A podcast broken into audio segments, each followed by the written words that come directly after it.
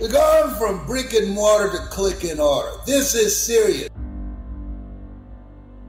This is for people who want to live their passion, doing something that they love, that's willing to believe in themselves. Write this down and put yourself on a regimen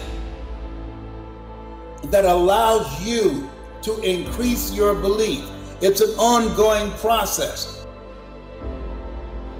I am absolutely passionate about it, and I intend to create it. My way took me to one of the top voices in this generation. My voice took me to a place of wealth.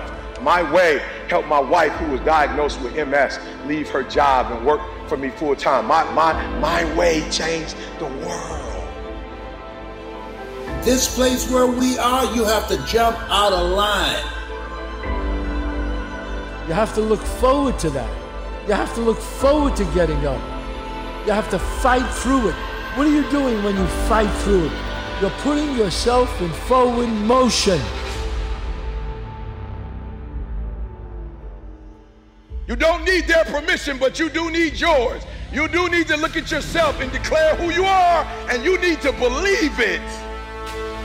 There is nothing that can fucking stop you when you become so skilled that every single person around you sees that and it recognizes that.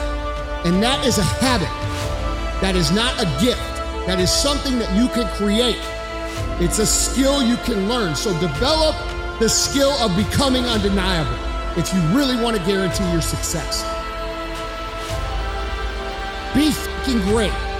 Put the time in to learn the skills. Put the skills into practice and make a commitment to becoming so good that all your peers say, that's the motherfucker that's the best.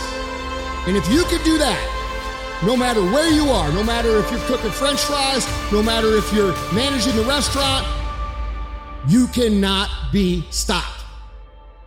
Yes, don't follow the crowd. Be ye not conformed to this world. Operative word in there conform. Get out of line.